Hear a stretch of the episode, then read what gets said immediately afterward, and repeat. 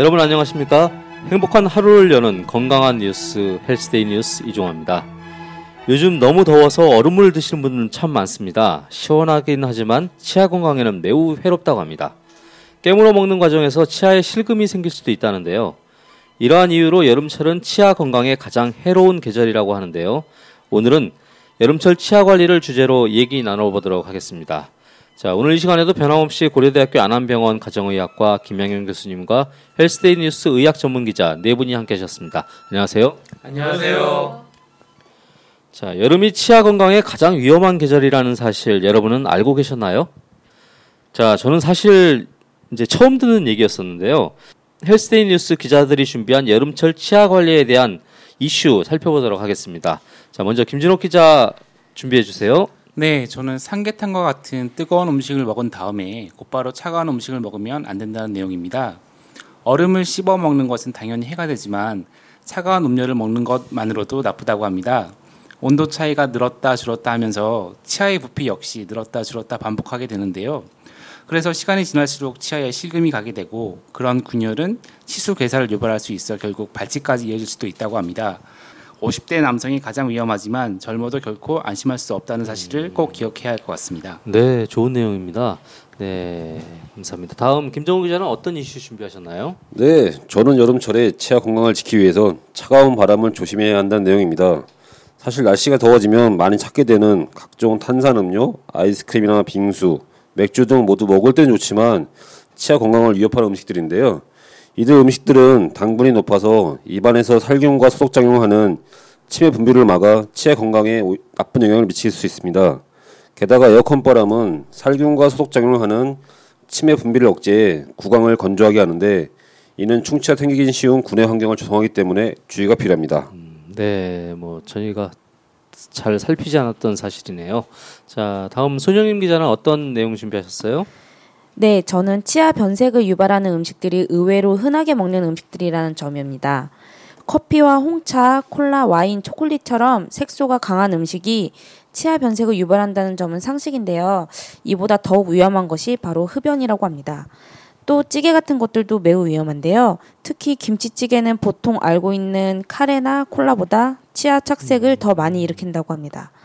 경희대 대학원에서 발표한 한국인 선호 음식물에 대한 치아 착색 지수 개발 논문 결과에 따르면 블랙티가 가장 높은 12.73을 보였고요. 초콜릿이 11.03, 아메리카노와 호, 초콜릿 혼합이 10.75, 김치찌개가 10.59인 것으로 나타났습니다. 결과적으로 김치찌개는 카레와 콜라보다 치아 착색 지수가 5배 정도 높은 수치를 기록하고 있는데요. 이는 조리 과정상 첨가되는 조미료나 지용성 성분, 성분들의 영향 때문이라고 합니다. 김치찌개가 카레나 콜라보다 더 높다고요? 다섯 네. 배나 높아요. 왜 교정하시는 분들이 네. 일부러 색깔이 물든다고 카레를 안 드시거든요. 네네네. 근데 김치찌개는 되게 많이 드시는데 네. 이런 점이 있었네요. 저는 블랙티가 이렇게 높은지는 처음 알았습니다. 예. 자, 다음 안민아 기자 준비하신 이슈 설명해 주세요. 네, 지금 치아 건강을 얘기하다 보니까 아무래도 치아 건강을 지키기 위해서는 뭐 양치질이겠죠. 그래서 저는 양치질을 잘해야 한다는 내용을 준비해봤습니다. 뜨거운 음식을 먹고 난 후에는 바로 양치질을 하는 것이 중요한데요. 어, 칫솔질을 할 수 없다면 물이나 구강 청결제로 입을 헹궈 색소 침착을 줄이는 것도 상당히 필요하겠습니다. 하지만 차가운 음식의 경우에는 섭취 후에 바로 양치질을 하는 것은 오히려 치아에 마모를 붙이기는 음. 행동이니까 좀 삼가하시는 게 좋겠고요. 되도록이면 섭취하시고 나서 30분에서 1시간 정도 뒤에 칫솔질을 해- 하시는 것이 좀 더 필요하다고 아, 합니다. 뜨거운 거는 바로 하고 차가운 건 좀 이따가 하고요. 네, 이 부분은 저도 이 이슈를 좀 준비하면서 처, 좀 저도 새롭게 알게 된 사실인데요. 네. 차가운 음식이 이 치아에는 상당히 더 안 좋은 것 같아요. 그래서 이런 부분은 좀 유념해서 하시는 것이 좀 필요하실 것 같, 같습니다. 네, 알겠습니다. 자, 마지막으로 김양윤 교수님 그 말씀 안 들어볼 수 없는데요. 여름철 치아 건강을 위해서 어떤 점을 신경 써야 할까요? 어 사실 제가 이제 의사이다 보니까 사실 굉장히 조금 생소할 수도 있는데 네. 음, 저희 형이 이제 지금 치과를 하고 있어서 많이 좀 여쭤봤습니다. 그래서 아. 좀 많이 좀 참고를 했습니다. 좀 네. 이해해 주시기 바랍니다. 그 일단 겨울에 비해서는 여름에 차가운 음식이라든지 뜨거운 음식을 번갈아 먹을 수 있는데 사실 뭐, 뭐 중복이라든지 말복 이렇게 지나면서는 뭐 삼계탕을 먹고 뭐 끝나고 나서는 뭐 아메리컨, 뭐 아이스 아메리컨을 먹는다든지 이런 경우가 많아서 굉장히 많은 이런 그 팽창 지수가 다른 이 두 가지 물질 때문에 치아 균열이 생길 수 있다라고 하고요. 아까 말씀드린 것처럼 여러 가지 탄산음료 그리고 특히 이제 과일 주스 같은 경우도 이 산도가 낮아서 치아에는 많이 좋지 않다라고 합니다. 그래서 뭐 가능하면 여름에는 겨울에 비해서는 조금 더 주의하셔야 될 것 같습니다. 네, 교수님 말씀 잘 들었습니다. 그럼 본격적으로 헬스데이 뉴스 기자들이 준비한 질문들 들어보도록 하겠습니다. 김진욱 기자 어떤 질문 준비하셨어요? 네, 저는 치아에 생기는 실금의 위험성은 어느 정도이고 진행의 정도를 본인 스스로 확인할 수는 없는지 궁금합니다. 오랫동안 반복된다는 점에서 누구라도 피해갈 수 없을 듯한데요. 만일 발견하게 되면 어떻게 치료하는지도 궁금합니다. 어, 뭐 치아 실금이 진행되다 보면은 시린 증상이 나타날 수 있어서 가능하면 이제 치과로 가셔서 확인하는 게 좋은데요. 보통 때에는 이제 약하게 될 때는 증상이 없지만 뭐 본인이 확인할 정도의 어떤 증상이라고 한다면 뭐 전개에 감전된 듯이 깜짝 놀라는 듯한 그 찌릿한 통증이 있을 때는 한번 그 실금이 있, 다는 것, 특히 이제 깊은 실금이 있을 때는 나타날 수 있기 때문에 주의하셔야 되고요. 근데 보통 이런 그 시린 느낌이라고 하는 게 뭐 치아에 금이 있을 때도 느껴질 수 있지만 잇몸에 염증이 있어도 비슷하게 나타날 수 있기 때문에 이상 여부 관찰을 위해서는 꼭 어, 치과에 방문하시는 게 좋겠습니다. 아 그렇게 찌릿한 게 전기 오른 것처럼 이렇게 강하게 오나요? 예, 특히 깊은 그 깊이가 깊을수록 게 네. 세게 나타난다고 합니다. 아, 네 알겠습니다. 자 김정우 기자는 어떤 질문 준비하셨어요? 네, 저는 스케일링을 해야 하는 시기는 언제인지가 궁금합니다. 입냄새가 심하거나 잇몸, 잇몸에서 피가 나면 스케일링을 하곤 하는데요. 이 정도 하면 되는 건지 아니면 더 자주 할수록 좋은 것인지 궁금합니다. 또 스케, 스케일링을 자주 하는 것이 충치 예방 효과도 있는지도 궁금합니다. 어, 스케일링 같은 경우는 보통 이제 치태와 치석 이 두 가지를 함께 없애줘 가지고 결국 이제 치아 뿌리 쪽에 있는 염증이라든지 병든 조직을 없애주는 과정인데요. 이러한 그 치태와 치석이라고 하는 게 오랫동안 잔존해 있으면 이 염, 잇몸 염증 즉 치주염이 생길 수 있고 또 이 치아를 지탱하고 있는 치조골에도 영향을 줘가지고 결과적으로는 좋지 않을 경우는 치아 발치까지 이어질 수 있다라고 합니다. 그 스케일링은 예방뿐만 아니고 이런 치료 효과까지 거둘 수 있는 방법이고 잇몸이 좋지 않을 때는 어, 무엇보다도 이 출혈이 먼저 이 통증보다 나타나기 때문에 뭐 출혈 증상이 있다라고 한다면은 우선적으로 이런 잇몸 질환을 한번 있는지 살펴보셔야 되고 만약에 이제 큰 질환이 없을 때에는 6개월이나 1년에 한 번 그리고 잇몸 질환이 현재 있다면은 6개월에 한 번씩 꼭 하시는 게 좋고 만약에 다른 질환이 더 있다 치아가 뭐 진짜 좋지 않다라고 생각이 드시면 뭐 3개월에 한 번이라든지 더 자주 하시는 게 좋다고 합니다. 네 스케일링이 이제는 그 보험 적용이 되고 있으니까 어, 좀 적극적으로 많이들 하시면 좋을 것 같습니다. 자, 그다음 손영임 기자는 어떤 질문 준비하셨나요? 네, 저 치아 미백에 대한 게 궁금한데요. 요즘에 홈쇼핑이나 이런 곳에서 치아 미백 제품들을 많이 판매를 하고 있어요. 근데 뭐 주변에 사용했던 사람들의 경우에는 꽤 효과를 봤다라고 얘기를 하는데 실제적으로 의사 선생님한테 물어보면은 뭐 별로 성, 성분이 적고 효과가 별로 없고 부작용을 일으킬 수 있다라고 얘기하면서 뭐 별로 추천을 해주시지 않거든요. 근데 이게 뭐 혹시 그 돈을 버시려고 그러는 건지 아니면은 정말 그런 건지 좀 궁금합니다. 어 사실 이제 뭐 미백이라고 하는 거는 말 그대로 치아색을 좀 하얗게 해주는 제품인데 사실 미적인 이유로 많이 하고 있습니다. 근데 이제 그 사용하는 그런 용, 약물의 어떤 종류라든지 이런 것들이 치과에서 조금 더 전문적으로 하기 때문에 좀 더 그 효과를 볼 수가 있고요. 일반 홈쇼핑에 사는 것들은 어떤 치료 효과에 대해서는 그렇게 어떤 우리가 확실하게 확답을 드릴 수 없기 때문에 만약에 뭐 확실하게 효과를 보고 안전하게 할 수 있다면은 치과에 가셔서 시술을 받는 게 좋을 것 같고 뭐 이가 시리거나 또는 염, 잇몸에 염증 있는 경우에는 오히려 이런 그 미백제에 있는 마모제 때문에 더 염증이 악화될 수 있기 때문에 주의하시는 게 좋고요. 또 뭐 애들이 이제 하다가 뭐 장난으로 삼키지 않도록 하는 게 가장 주의해야 될 점이라 생각합니다. 아 이게 미백 치약은 삼키면 안 되는 건가요? 아무래도 이제 그 성분 자체가 네. 이런 마모제가 많다 보니까 좀 자극 증상이 심해질 수 있습니다. 음, 네 알겠습니다. 자 다음 안민아 기자는 어떤 질문 준비하셨어요? 네, 저는 칫솔질을 할 때는 연필 쥐듯이 잡고 하는 게 정말 좋으냐 하는 것인데요. 우리가 일반적으로 사용하는 방식은 너무 센 힘이 들어가 오히려 해롭다고 하더라고요. 영국에서는 치과 의사들이 연필을 쥐듯이 잡고 닦으라고 이렇게 권고를 많이 하는데요. 제가 실제로 해보니까 힘이 좀 덜 들어가고 잘 닦이는 느낌이 확실히 들기는 했어요. 확실히 이런 이제 실제로 이런 방법들이 이제 좋은 방법인지 좀 궁금합니다.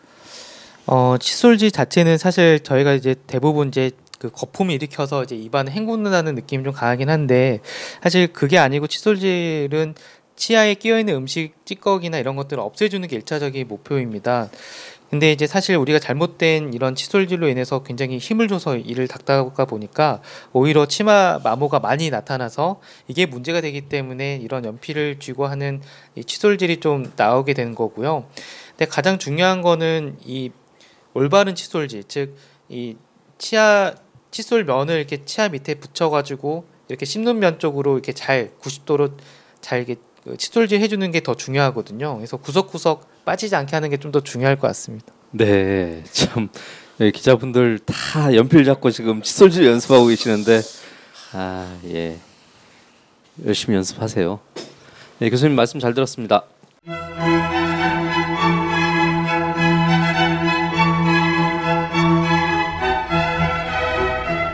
자 이번엔 김양현의 기다 아니다 코너입니다. 기다 아니다는 알쏭달쏭한 건강 상식을 기다 아니다로 알기 쉽게 정리해주는 시간입니다. 바로 시작하겠습니다. 뜨거운 음식을 먹은 후엔 차가운 오미자차 같은 것도 치아에는 해롭다. 기다 아니다. 예, 기다, 그러니까 치아 균열이라든지 풍치 원인이 될 수 있다고 합니다. 네. 칫솔은 한 달에 한 번씩 바꿔야 하며 최대 3개월을 넘기지 말아야 한다. 기다 아니다. 예, 기다. 보통 칫솔의 교체 시기는 1개월에서 한 최대 3개월까지고요. 아. 만약에 칫솔모가 닳고 벌어졌다면은 네. 꼭 교체하는 게 필요합니다. 아, 좀만 달아도 그냥 교체를 해야 되는 거죠. 네. 물양치라도 꼭 해야 치아 변색을 막을 수 있다. 기다 아니다. 예, 기다. 어, 특히 이런 찌개류 앞서 말씀드린 것처럼 굉장히 그 착색 지수가 높기 때문에 주의하셔야 됩니다. 그 아까 김치찌개만 얘기했었는데 뭐 된장찌개 뭐 다른 보통 우리나라 찌개들은 다 그런가요? 우리 음식들이 찌개가 되게 많잖아요. 어, 그러니까 뭐, 뭐 아까 말씀드렸던 것처럼 뭐 고추장 정도도 뭐 치- 수치로 따지고 보면 한3 정도 되고요. 네. 또 이제 뭐 카레도 그와 같다고 합니다. 네. 뭐 짜장도 마찬가지고요. 그래서 뭐 사실 근데 우리가 흔히 뭐 알려져 있는 뭐 콜라 같은 경우 까맣기 때문에 더 많이 될 것 같은데 그 정도는 한 이 정도 된다고 하니까 아. 사실은 색깔과 가- 다르게 또 착색되는 건 좀 다른 것 같습니다. 네, 알겠습니다.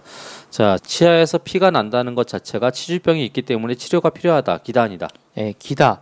그러니까 외상이 아닌 이상 대부분 치아에서 치아보다는 잇몸에서 염증에 의한 출혈이 많기 때문에 꼭 치과로 가셔서 치료하시기 바랍니다. 네. 의치나 임플란트는 감각을 전혀 못 느끼기 때문에 증상이 없더라도 정기적으로 검진을 받아야 된다. 기다 아니다. 예, 기다. 한 6개월에 한 번 정도는 꼭 정기 검진을 받아보는 게 필요하다고 네. 합니다. 네, 잘, 설명 잘 들었습니다, 교수님.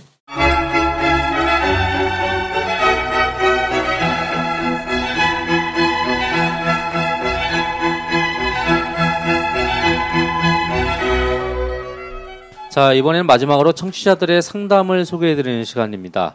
헬스데이 뉴스 상담 게시판에 올라온 내용을 소개해드리고 답변을 들어보도록 하겠습니다. 자, 김진욱 기자 어떤 상담 준비하셨나요? 네, 제가 준비한 상담은 스케일링을 받고 나서 실금이 생겼다는 주부의 사연입니다. 직접 들어보시죠. 안녕하세요. 저는 방이동에 사는 40대 가장입니다. 제가 한 달 전에 이가 좀 시리고 냄새도 좀 나서 스케일링을 받았는데요. 어느 날 거울로 치아를 살펴보니 없던 실금이 생겼더라고요. 또 갑자기 무지 시린데요. 뜨거운 물은커녕 차가운 물도 못 마셔 신경치료를 받기로 했습니다. 더욱 황당한 것은 스케일링한 지 한 달도 안 되었는데 의사 선생님이 하신다는 말씀이 스케일링부터 하고 시작하자고 하네요. 저 완전히 이상한 데에서 당한 건가요? 스케일링 한후 실금이 생길 수 있는지 한 달도 안 되어서 스케일링을 하자고 하면 이전의 스케일링이 눈 가리고 아웅이었는지 궁금합니다. 어, 글쎄요. 일단 다시 경과를 한번 더 그 치과 선생님께 좀 상의를 좀 해보신 게 좀 좋을 것 같고요. 그 사실 이제 스케일링하는 과정에 이런 초음파 진동을 이용해서 하기 때문에 간혹 이제 미세한 실금이 더좀 뭐 생길 수는 있지만 굉장히 희박한 경우라고 알고 있습니다. 그래서 이게 이전에 실금이 발생했는지 아니면은 그 이후에 발생했는지 전후 관계를 좀 더 따져보시고 이런 상황을 설명드린다면 좀 더 좋은 해결책을 마련해 줄 수 있을 것 같습니다. 네, 알겠습니다. 자, 다음 질문 들어보겠습니다. 자, 김정우 기자 어떤 상담 준비하셨어요? 네, 제가 준비한 상담은 아직 20대인데 임플란트를 해야 하는지 고민하는 청년의 사연입니다. 직접 들어보시죠. 안녕하세요. 저는 서울 불광동에 사는 26살 여성입니다. 어릴 때부터 단 걸 좋아하고 양치질을 잘 못해 치아 상태가 안 좋습니다. 최근엔 어금니가 충치로 썩어 뽑았는데 병원에서 임플란트를 권했습니다. 전 사실 놀랐습니다. 병원에서 너무 돈만 벌려고 하는 건 아닌가 싶기도 합니다. 아직 26살밖에 안 되었는데 임플란트라니요? 저 젊어도 임플란트를 해야 하는 때가 있는 건가요? 어, 보통은 이제 이 치아라고 하는 게 한번 이제 자라면 빠지, 빠지고 나서는 다시 자라지 않기 때문에 요즘에 임플란트를 하게 되는데 보통 이제 남성의 경우는 20대 초반, 여성의 경우는 10대 후반까지 이 치아를 조직을 이제 받치고 있는 악골이라고 하는 게 성장할 수 있다라고 합니다. 그래서 만약에 하게 된다면 최소 나이가 이런 20대를 좀 초반을 넘어서는 나이에 하는 게 좀 도움이 된다라고 합니다. 아, 그렇군요. 네, 그러면은 손영임 기자는 어떤 사연 준비하셨나요? 네, 이번 사연은 그 옛날에 무한도전에서도 정영돈 씨가 해서 유명해진 방법인데요. 네. 바나나 찌- 껍질과 미백과의 관계에 대해서 질문하셨습니다. 안녕하세요. 저는 20대 여대생입니다. 다름이 아니라 바나나 껍질 안쪽에 하얀 부분으로 2, 3분 문지르고 양치하면 치아가 하얘진다고 들었거든요. 이게 정말 효과가 있는 건가요? 또 이거 한다고 치아가 손상되거나 하진 않겠죠? 정말 치아 미백에 효과가 있는지 궁금합니다. 치아 하얘지고 싶어요. 어, 보통 일시적으로는 이 방법에 의해서 좀 하얘질 수 있다라고 합니다. 근데 사실 대부분에서는 이게 그 명확하게 증명된 내용이 아니기 때문에 좀 이 방법을 사용하는 게 좀 좋지는 않을 것 같고 만약에 정말 미백을 원하신다면 역시 그 시술을 받는 게 가장 확실한 방법일 것 같습니다. 이분은 그때 무한도전을 끝까지 안 보셨나 봐요. 예, 정영돈이 절대 효과 없고 더 누래진다고 그랬었는데. 네. 자, 잘 들었습니다. 자, 안민아 기자는 어떤 사연 준비하셨어요? 네, 저는 좀 황당한 이런 상담인데요. 네. 양치질을 두 번 해도 되느냐 하는 점입니다. 상담 들어보시겠습니다. 안녕하세요. 저는 서울 화곡동에 사는 대학생입니다. 제 친구가 더럽게도 하루에 양치질을 두 번밖에 안 합니다. 오래된 습관이라고 하는데 나름 충치도 없고 상관없다고 합니다. 그런데 사실 전 이해가 안 가는데 정말인가요? 친구 말로는 양치질은 입속의 이물질을 제거하기 위한 것이기 때문에 신경 쓰이지만 않다면 하루에 두 번을 하든 세 번을 하든 상관없다고 하더라고요. 자기가 무슨 책에서 봤다고. 물론 아예 안 하면 안 되지만은 양치질만 양치질은 더 많이 한다고 치아가 건강해지는 건 아니라고. 다만 당장의 청결성 그리고 구체 구취 문제라는데요. 사실인가요? 양치질은 자주 해야 충치가 안 생기고 건강해지는 게 아닌가요? 어, 글쎄요. 제가 전에 그 양치질과 관련된 연구를 한번 해봤는데 이 양치질 횟수라든지 이런 대사질환, 뭐 대사증후군이라든지 치주염과 같은 입원 질환 사이에 서로 상관관계가 있었거든요. 예, 결과적으로는 이제 뭐 우선적으로는 횟수가 많으면은 뭐 물론 이제 좋겠지만 뭐 아까 연필로 지는 방법이 좋다 뭐라고 했던 것처럼 어떻게 보면 그 횟수도 중요하지만 올바르게 하는 게 더 중요할 수가 있습니다. 그래서 가능하면 그 바른 방법을 좀 배우는 게 좋을 것 같은데 저도 전에 이제 저희 그 형이 하는 치과에서 스케일링을 받았는데 그 과정에서 이렇게 칫솔질을 알려주더라고요. 그래서 그걸 실제적으로 적용해 보니까 굉장히 좀 좋았던 경험이 나서 그 가능하면 다시 한번 칫솔질을 좀 배워보시고 하는 게 더 도움이 되실 것 같습니다. 네, 잘 들었습니다. 자, 교수님 설명 잘 들었고요. 자, 벌써 마칠 시간이 다 됐는데 마지막으로 강조하고 싶은 것이 있으시다면 간단하게 얘기해 주세요. 어, 사실 치아는 지금부터 관리해야지 나중에 늙어서도 잘 유지할 수 있습니다. 그러니까 조그만 이상이라고 해서 내버려 뒀다가는 더 큰 문제, 더 큰 비용이 발생할 수 있기 때문에 가능하면 아까 말씀드린 것처럼 미리미리 뭐 1년에 한 번 정도 이상은 스케일링을 받는 것이 좀 필요하고요. 뭐 치주염이 우리 몸의 심혈관 질환, 뭐 뭐, 심, 뭐 심장병이라든지 또는 대사적 이상과 관련이 있다는 연구가 있기 때문에 치아 관리에 신경 쓰는 것이 결국 우리 몸의 건강을 지키는 방법임을 명심해야 될것 같습니다. 네, 감사합니다. 저희가 준비한 시간은 다 됐습니다. 다음 시간에 좀 더 재밌고 유익한 내용으로 찾아뵙도록 하겠습니다. 수고하셨습니다. 수고하셨습니다. 수고하셨습니다.